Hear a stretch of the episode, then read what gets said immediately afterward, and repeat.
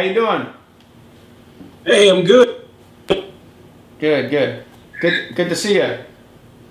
Good to see you too. All right. Thanks for having me. Oh no, totally. Thanks for joining us, man. We're this is awesome.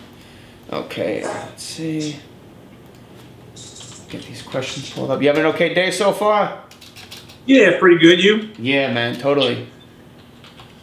Now remind me, where are you at? I'm in, we're in Rock Hill, South Carolina, which is about uh, 20, 30 minutes from Charlotte. Gotcha. Okay. Are you on the West Coast, like, or no? Or no? No, I'm in Kentucky. Oh, okay. So I'm guessing about about a, what seven, eight hour drive or so. Uh, from yeah, from there. Yep. Okay. Um, trying to, I guess probably Myrtle Beach. Is that close to you? We're about three hours away. Okay. Okay. Cool. Yeah, we definitely appreciate you coming on. I, I literally just got off an interview with uh, the Green Party presidential candidate Howie Hawkins. Oh, okay. Good. Yeah, actually, um, after this interview, the only person I haven't had on my show so far, I want to get um, Jo Jorgensen, the Libertarian uh, presidential candidate, but I've had, obviously, I've had Mark on, um, and I've had Howie and his VP pick on. Um, I've had, and I've had Spike uh, on too, so. I'm trying to I'm trying to make sure you all, every single one of you, get an opportunity to get your message out there, man, because it's really important. Yeah. No, we appreciate it. So okay. Well, if you're ready to roll, I am. So now remind me, is this? Uh, are we going live or are you recording? We're recording this. It's gonna go on our site, and once everything's all all set up, um, I'll let SA know, and uh, it'll be on RockHillVideo.com. Okay. Gotcha. So, all right. Rock Hill and the world. Good morning, good afternoon, or good evening, depending on what time you're watching this. I'm Chris Corrado, the host of Rock Hill Video. Uh, today we have on Adrian Wallace. He is running as the, the VP pick uh, for Mark Charles, the independent. As I always like to say at the beginning of every single show, when we bring our guests on, we don't bring anybody on to bash them or praise them. Everyone has an equal opportunity to talk about the issues, how they feel, and how they like to move forward. So, Adrian, thank you so much for coming on our show. Hey, Chris, I appreciate. Uh, thanks for the invite. Absolutely, no problem, no problem. So, what would you like to share about yourself, whether it be uh, your background, personal life, work life? Yeah, so I uh, I'm from Lexington, Kentucky, uh, home of the Big Blue Nation. Go Wildcats! Of course, uh, we're not enjoying any sports uh, as of yet. Of course, and I actually don't think that uh, we should at all this fall, but we can probably talk about that a little bit later uh, in the interview. But um, born and raised here in Lexington, lived in Alabama for about four years during high school, came back, um, joined uh, the military after my first year of college. I served for seven years um, as a recruiter. A lot of that time, I deployed to Baghdad from 2006 to 2008 in support of Operation Iraqi Freedom, and um, came back again, worked as a recruiter for a while. Then ended up getting into ministry, which is actually how I met Mark initially uh, through the CCDA. It's a uh, community development organization that um, is really powerful, based out of Chicago, and he served on the board of directors. And he actually gave the opening plenary session uh, in 2015 at the immersion program that I was going through, and uh, it just really resonated with me. And I've been quoting him ever since. Uh, I actually hit him up on Facebook and said, "Hey, do you mind if I uh, quote you? Uh, I've got a, a public speaking event, and I want to uh, kind of basically just steal your speech on the doctrine of discovery." And so he said yes, and you know we've stayed in touch over, over the years. But when I saw that he was running for president, uh, I wanted to get behind him, and so uh, joined the, the team as the campaign manager, and uh, then uh, down the road he then asked me to be VP. And so uh, I'm very grateful and honored to be here. And again, thank you for the opportunity to come and share our message a little. Oh, it's definitely my pleasure, and thank you for your service in the military. Uh, I appreciate that. Thank you. Not a problem, not a problem. So, um, you know, you're, you're on the independent ticket, and what is your party about? Like, what are you and uh, Mark working on that might be different or better than, say, other candidates running? Yeah, you know, I think the main difference between uh, us and the Democratic uh, nominees or the Republican nominees or any of the other independent or third party candidates uh, and tickets would be the fact that nobody else has a platform uh, of eliminating the white supremacy, the sexism, and the racism from the Constitution to make sure that this country finally truly means we, uh, all the people, uh, where it says we the people in the Constitution. It never refers to uh, women at all in the Constitution. It doesn't uh, uh, refer or refers to Native peoples, indigenous peoples as savages, and it counts me as three fifths of a person. And so, and then therefore, it's in the 13th Amendment, chattel slavery was ended, but the majority of my brothers look like me, in fact, 25% of all black men have been incarcerated, they're not currently incarcerated, and have, have lost their right to vote. And so uh, we have a, a, lot of issues in this country that we've got to reckon with, and no other presidential candidate uh, or team or ticket uh, is talking about or will be willing to deal with the issues that Mark and I are running on. Okay, thank you, Adrian. Um, what else can you tell us that you and Mark are working on? Anything else specific you wanted to share? Yeah, you know, um, the, the biggest thing is is that um, we have talked a lot about a lot of the policy uh, platform pieces that we would delve into once we got to the White House because we'd have a full cabinet. One of the issues is is that the system and the structure is set up that we don't have a full team. We don't have people lining up uh, to, to be our policy experts because they're sold out to the two party system. Um, and, I, and I won't lie, myself, I'm a Democrat, um, and I've run in, uh, in a nonpartisan race in the past and will probably run as a Democrat in the future uh, if we aren't lucky enough to, to make it to the White House. But uh, the, we, we have some very serious issues within, within inside the two party system and inside the Democratic Party. And um, so the point is, is when it comes to policy, we have uh, a philosophical and foundational level view and platform of, of where we stand on uh, many of the issues, from the economy to the military to the budget uh, to, to reproductive rights and so on and so forth. But many of the things that we will get down into specifics on, um, we, we have been kind of shut out of that of that conversation. And so um, the bottom line is is what we want to do is create systemic foundational level change um, that it would only, only can be done by editing the Constitution. That uh, will only be done by having a, a truth and conciliation uh, commission uh, much like has been done in South Africa and other places, because uh, we have never reckoned with uh, stealing this land from the native peoples. Right, right? This land wasn't discovered; uh, it was already inhabited. It was colonized. It was conquered, and so we are the only, again, team talking about issues, uh, the issues of land titles. We're the only campaign talk that would be willing to talk about reparations for slavery and, and how do we move forward after uh, 240 years of slavery and, and free labor, the, uh, the, and then Jim Crow and, and, all the other issues that plague the black community. And so um, we're really excited about uh, our message. Uh, we're excited about the support that we've seen across the nation. And uh, we're just working really hard to, to build that up over the next 53 days. Yeah, thank you. Thank you. Um, back in uh, March, you know, we learned about the coronavirus and uh, COVID 19.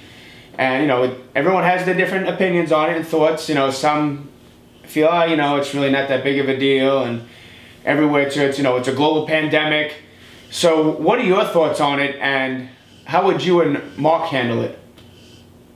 Yeah, you know, the sad part is, is it's really become a political football. Um, the left, if you have a state with a Democratic governor, um, then there's mask mandates. There, there, there, there, from the beginning, there's been uh, closures of, of, of, events with large gatherings, and uh, there's been warnings that, that, we're truly in the midst of a global pandemic.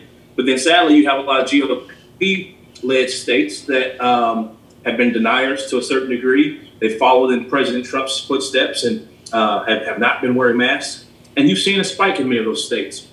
Um, so you also have, have this sad uh, talking point of the coronavirus isn't any worse than the flu, and that the flu kills more people every year, or just as many people as the coronavirus. Well, it's just it's just not true. I mean, the fact is is that uh, the coronavirus pandemic in a single year has killed more than uh, any flu season since 1916.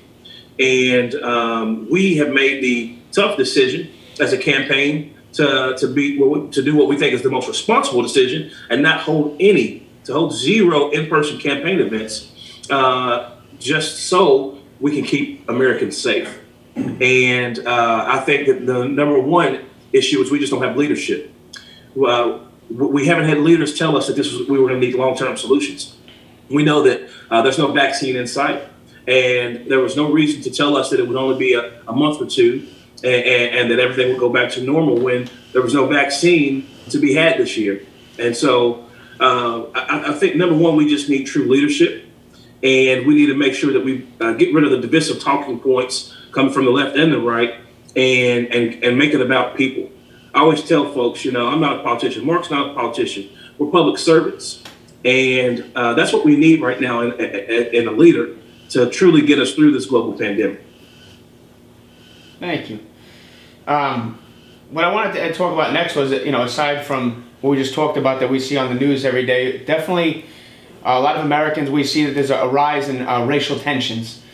And just wanted to hear what your thoughts on that are, and how, how, how would we improve race relations?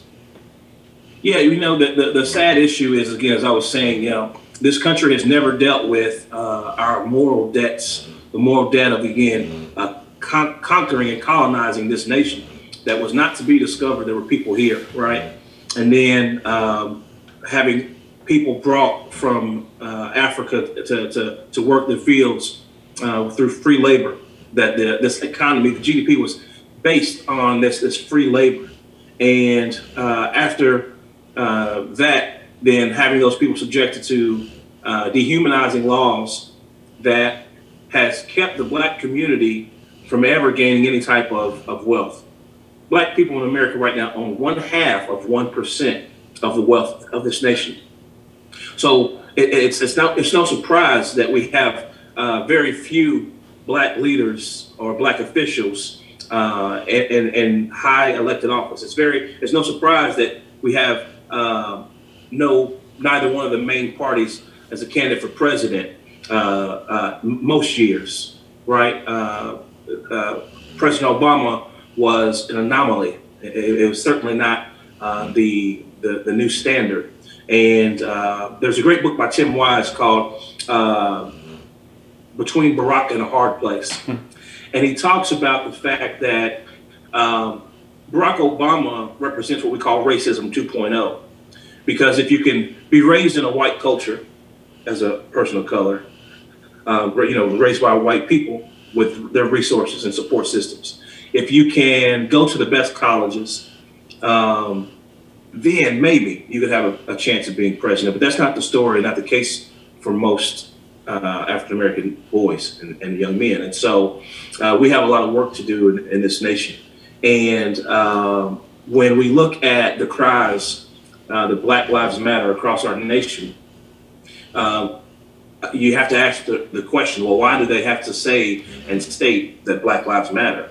Well, it's because to America, Black lives obviously don't matter.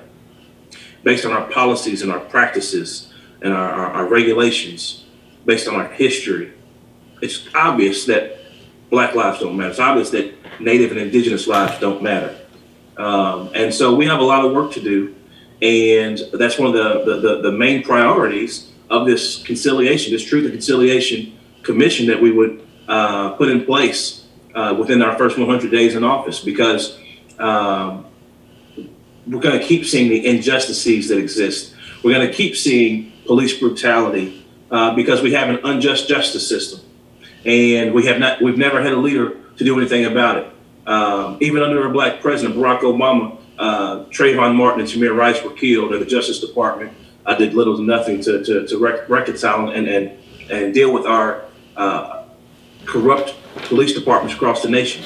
And so, again, I believe that it's going to take foundational, systemic change uh, to fix our issues, uh, every issue, including race relations, and uh, Mark and I are the, the, the candidates to do that. Okay, thank you, Adrian. Um, this is uh, something we're hearing a lot more about now as of late is um, mail-in voting you know, once again, you have two totally different sides of the, you know, of the equation. Some say, you know, it's it, not much manipulation, if any, is going to occur all the way to it could change the dynamic of, of the presidential race. So, what do you think about mail-in voting? You know, it's a, very great, great question. We actually uh, here in Kentucky, um, for the primary election this year, we had mail-in voting, um, and that coronavirus was a a, a, reasonable cause that you could request a mail-in ballot. In times past, you would have had to say that you were going to be out of the county or, or one of those other uh, reasons. And so they, they made the decision to allow for mail-in voting, and it worked really well for the most part. Um, I, I, believe that there were some restrictions and barriers put in place that shouldn't have been. Uh, you know, having to put the signatures on two different envelopes and making sure those were sealed and making sure flaps weren't torn off. I mean, it just really seemed like a very restrictive uh, rules that almost uh, allude to voter suppression. However, uh, I believe all in all it worked well. And here in Kentucky, the uh, Republican Secretary of State worked with our Democratic governor to decide that um, we can not only have early voting starting um, two to three weeks before Election Day in person at our county clerk's offices, uh, but we also have mail-in voting. And I believe that that's what it's going to take to make sure that we keep the most folks, uh, especially the most vulnerable, safe during this pandemic. So I, do believe that mail-in voting is a, is a great idea. I believe that we can do it safely, that there is uh, just as much faith in mail-in, mail-in voting uh, as there would be in person. Uh, I don't think we have to worry about anybody tampering with our ballots. And um, I believe that what President Trump has done to, to fight against the Postal Service and and try to, I think, limit and, and harm mail-in voting uh, as a travesty. And of course, it's uh, another shadow of the reason why he is inept as a leader. Excellent. Thank you. Thank you. Um, yeah, next. Uh, no problem. No problem. Uh, one of the major things we hear about every single election season is the economy. You know, everyone talks about how they're going to make the economy better. How will you all make the economy better? How will you improve it? You know, that's a great question too. You know, the number one issue is is that we live in an economy, we live in a country that produces billionaires.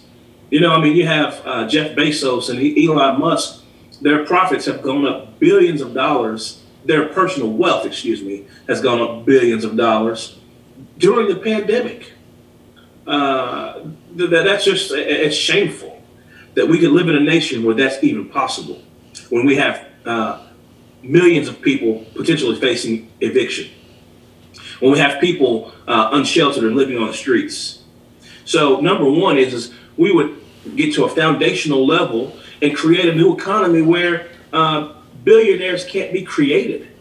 Uh, we don't need to talk about taxing the wealthy and taxing the rich because there's no reason why there should be that large of an income gap in the first place. Uh, and so that's that's where we stand on the economy. Um, then also, I believe that it's important to focus on small businesses.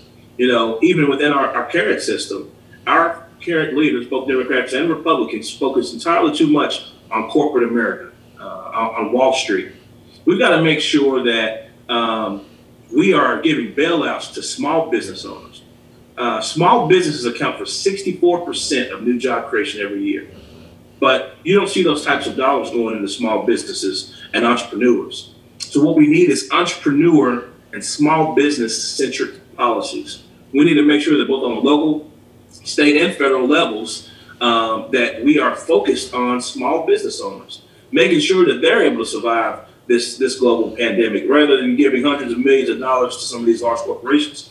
We see the, the airlines, they receive trillions of dollars in the form of a bailout, and they're still laying off people. But that's the exact type of thing that happens in the unjust economy and this capitalist system that we, we have in the United States. And so, um, again, when we get to a foundational level where we truly value all people and where uh, we the people truly means all the people, then that type of a system and type of economy won't exist. Thank you.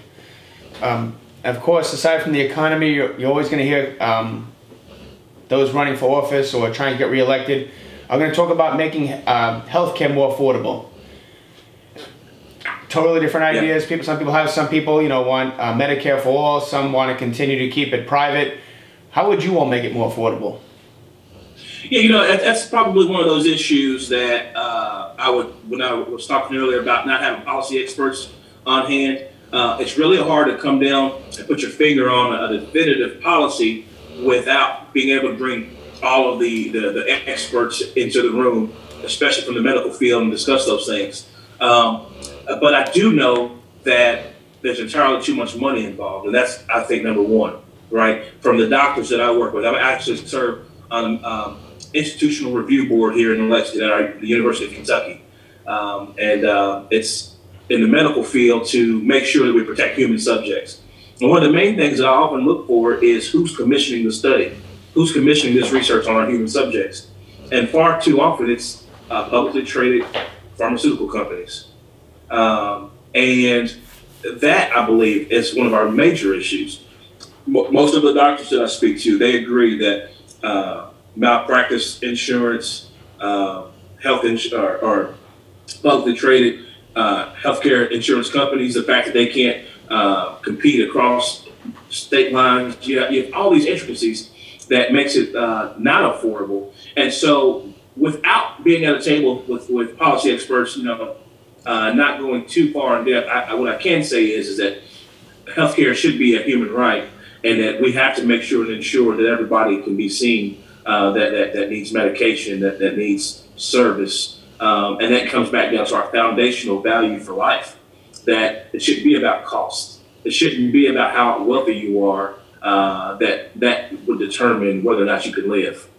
And um, I believe, you know, I know that Mark feels the same way, and we would be excited to, to get into the White House to make sure that we could truly uh, make sure that healthcare would be available to all and do it in a way that, that people could still have quality health insurance. I realize that people have very real concerns that their their uh, health uh, care, the quality of that would be diminished. Uh, you hear about other countries maybe where it's not as good as, as ours is for some people, but we would make sure that we do it in a way that's quality and that's also equitable. Got it. Thank you. Next thing I want to talk about is also another another hot button: uh, guns. You know, you'll hear all different types of opinions and thoughts, you know, about what people should and shouldn't be able to own, what they need and what they don't need. So what, what is your stance on firearms and what, how we could figure out something to where, you know, people are, are concerned when, say, there's a school shooting or, or something like that. What would you like to share on that? Yeah, yeah um, so first I'll just start by saying that I'm a gun owner. Uh, you know, I'm a military veteran. Um, I, I, enjoy my weapons, uh, and I, I, believe them necessary uh, to protect my home. You know, there's, there's a lot of people in this world, sadly, who uh, would wish harm uh, on people for whatever reasons, whatever would be it race, hate, uh, or, or, or, theft, right? Uh, and, and, then you get down to those issues where you talk about, well, why are our crime levels so high? It's abject poverty. It's the fact that we, we need to fix the economy, right? And so there's so many things that are they're interconnected. Um, but but I am a gun owner. I believe in being able to have guns. However, um, I don't believe that uh, that it should necessarily be a right. I believe that it should be a privilege that that that uh, responsible gun owners have. Um, and when the debate comes to the Second Amendment, you know, again, having been in the military, I actually served in the Army National Guard, and the Army National Guard is actually the oldest military organization in the nation um, 16, 19, I think, 16, 16. It's been a while. Uh, but we were the militia. We were citizen soldiers, people who worked everyday jobs and were called upon to go and protect uh, their states. And that is the reason why we see in the Second, uh, Second Amendment, it says a well regulated militia being necessary to the security of the free state, the right of the people to keep and bear arms shall not be infringed. Now, uh, people like to argue and separate those terms and say the right of the people to keep bear arms shown, shown won't be uh, infringed. But I think that it's most important that we go back to the first part where the regulation is in place. And it says a well regulated militia. Well, first of all, the militia that I served in, we didn't get to just have uh, whatever weapons we wanted. Uh, we were issued weapons, and we were issued those weapons when we needed them. And in fact, we, we would be issued a weapon, but we still weren't issued ammunition until it was time uh, to go and, and do a mission. And so um, I think that the Second Amendment needs to truly be looked at. And I, I think that that's something that Mark and I would certainly uh, foundationally believe that we have to uh, amend and edit within the Constitution. You know, there's entirely too much gun violence um, within our communities, but there's also entirely too many domestic terrorists with high-powered rifles going into uh, schools and, and, and, events, murdering innocent people. Um, and so, you know, what can we do when it comes to regulating even the type of magazines and capacity and, and avail- availability of weapons? Those are all things that we would have to, to truly look at. But foundationally, I think we have to look at the Second Amendment as a starting point. Got it. Thank you. Um, next thing I want to talk about is, you know, since you did serve in the military, you know, everyone has different, once again, different opinions, thoughts on, you know, how much funding the military should get and when we should use the mil- military. What would you like to share about that? Well, you know, it's uh, very uh, appropriate that, that, that, we're having this conversation today on 9-11. We, Mark and I actually just uh, made, gave remarks this morning. Um, yeah, saw, saw that FDNY. Um, you know, and we honor our, our uh, fellow countrymen and our families, those who, who passed away on that day, their families that, that they left behind, um, certainly the, the first responders, and, and then my brothers and sisters in arms, but of those who have served and are still serving. Um, and I, I'm proud of my military service. However, President Eisenhower warned us against the military industrial complex, and we have a lot of work to do. Uh, 15% of our entire budget uh, goes straight to defense, and that's 50% of the discretionary spending.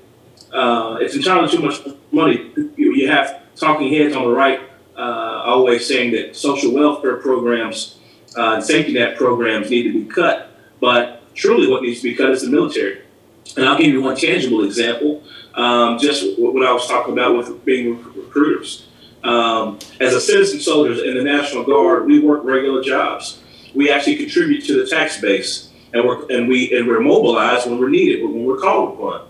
I believe that that's a much better model than having such a large and robust standing military. I believe we can do it do it more efficiently and effectively with Nat, uh, National Guard and and reservists, um, so that not only are they still contributing to the GDP, and it's not as large of a strain on, on, on the tax base, but then uh, we can begin to consolidate and, and, and pull back some on the military industrial complex. Um, it's big business. And a lot of these companies that have large military contracts, billions of dollars every year, uh, are padding the pockets of our current uh, members of Congress. And so certainly they're not going to fix it. And so we need leadership, true leadership in the White House that will do so. And, and Mark and I will certainly do that. Great, great. I also want to talk about is, and you'll, you, have sure you've heard this uh, tons of times that, you know, voting third party is a waste, and you know, if you vote for this guy, it's really a vote for that guy, and vice versa. Why should Americans start looking at, say, independence or third party in general? You know, other countries have um, various parties, many parties, and it works really well. I believe you have a diversity of thought and and and our democracy, I believe, would thrive much better if we had uh, more than just two parties. Um, and you know, and our nation has elected independent and third party presidential candidates in the past. And so, while it's not uh, the easiest thing to do, it's not impossible. And this year, uh, the number one argument is that this year is actually the best year for us to do it, contrary to popular belief. You got a lot of people who say, well, well, Adrian, you know, we love what you and Mark are saying, but uh, we just it's just too important that we get President Trump out of office this year. You know, we just can't risk uh, throwing away our vote on a third party or an independent candidate, and it's just not true. Um, and in fact, if we could could debunk that and get people to, to really listen and wake up to not only the fact that Joe Biden isn't going to be much better than Donald Trump when it comes to uh, fixing and changing the issues that we're that we're faced with uh, across this nation, uh, so that's number one. But then number two is that truly we can win this race. Even though the, the, the majority of our, our, our, campaign across the, the uh, states is going to be write in. But we, we have mounted a virtual campaign uh, since the pandemic hit. and we have still been able to, to gain access to ballots that would have been um, impossible uh, otherwise. It, you know, the, the, the, the hindrances and, and the barriers that are placed on gaining access to ballots across this nation is intentional. And so uh, we have to make sure that we wake up Americans to, to even that, that democracy is being uh, uh, hindered just by keeping other voices at, out of the room and off from the table. It's the reason why Mark decided to run as an independent in the first place, because he wanted to still be in the race with 53 days to go to election day. You know, we had the most uh, diverse field uh, in history last year in the Democratic Party. You know, six people of color, six women, um, folks from the LGBTQ community, and we still ended up with uh, two rich white men um, mm-hmm. who aren't that different. That their policies are not going to bring foundational change. Uh, as Mark likes to say, um, you know, it's from it's the explicit versus the implicit. You know, the and, and the fact is, is only old white men who uh, own, land can look on the past with some sense of nostalgia. Um, when people say, "Well, let's make America great again," or "Let's restore the soul of this nation," what soul are we restoring? This nation has never been a just nation, and it's time that as we progress and move forward, to finally make it a nation where we the people truly means all the people. Got it. Thank you. Thank you. Um, next thing I want to talk about is, and just let you, let you know, Adrian, it's definitely an honor to have you on here. Um, and you always get a fair shot with me, but I'd like to know about the mainstream media. Have they been giving you a, a fair shot?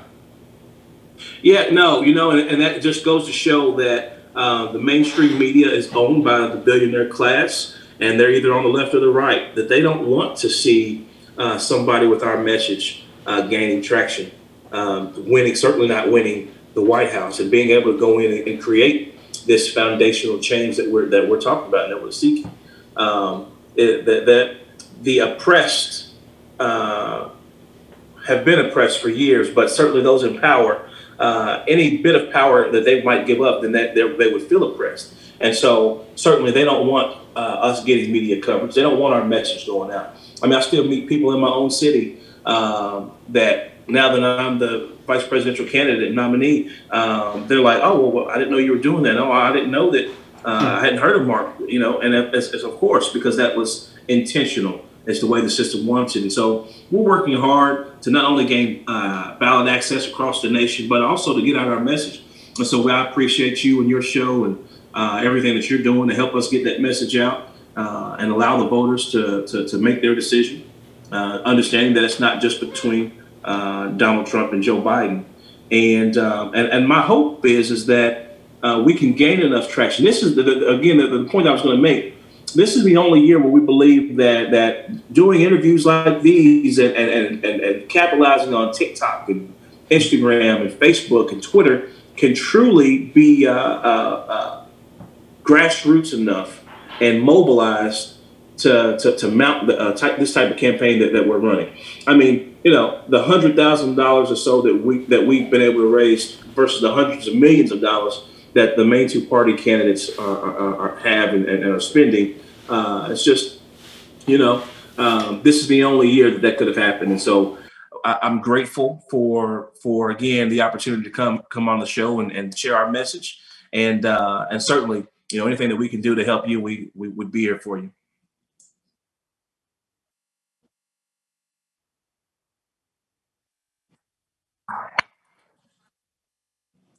Well, I would challenge them to to run on a platform for all the people. Um, I would challenge each and every policy statement that they would make. I would challenge uh, the, their stances on the defense and the economy and healthcare and the handling of the pandemic, um, because they don't have a, a, platform where we the people means all the people. They don't have a platform uh, that they truly value all life. Uh, neither the, the Democratic candidates or the uh, Republican candidates. And so I would challenge them on every piece of their policy platforms, and uh, they would have no rebuttal because once you get down to the, the facts of history, when you get down to the issues of the doctrine of discovery and and, and the, the plight of, of Black America, the plight of Latino America, Indigenous America, there's no there's no argument. We would certainly welcome the day that, that, that we would have an opportunity to to to put our platform up on a debate stage against theirs. Well, you know, um, I think a common misconception would be that we're running a spoiler campaign, that we are just trying to maybe upset the, the election, that we know we don't have a chance of winning, or um, that we're intentionally hurting Joe Biden so that Donald Trump will win re- re-election. And it's just not true. Um, again, as I just said a minute ago, this is the first time that Gen Z and millennials were going to be such a large uh, part of our voting bloc. The first time um, that uh, people of color are going to be such a large uh, percentage of voters. And it's the, the last time that we're going to be able to mount a social media campaign, uh, largely social media campaign that um, that would be run on the percentage of the dollars that we would need uh, in the future. And so we believe that now is the time, and now is the time that we can truly win. And so I believe that's probably the number one misconception that we don't have a true, first of all, path to the White House, but then also a true desire or belief that we can get there. We do, and we're going to do it. Got it. Okay. Uh, we've definitely talked about a lot tonight. Is there anything specific or anything else you'd like to add that maybe we didn't talk about? No, I was just going to ask you. I was going to turn to ask you some questions now. Oh, me? when are you running for office? Me? Well, you know, I, I am 35, so technically I, I could run for president one day. I, am 39. I, I, maybe I could run in uh, four years from now. yeah, there you go. There you go. A- after the uh, Charles Wallace administration, we, we'd love to have you. I guess I guess that would put me in uh, get knocking on the door of my 50s at that point. You know, because you, I'm, I'm sure you if you you know get elected and then get reelected, you know, want to get reelected. So I guess I'll be close. To, maybe I'll be ready then. Let me. Well, yeah, no, man. I, I, I think we covered everything. I, I really appreciate you and the opportunity uh, to come and come and just share our platform. Oh no! It, it, like I said, it's, it's, it's been great. Um, definitely want to make sure you know you, you will get an um, equal opportunity to share your thoughts on things, and that's that's what we've been working on. My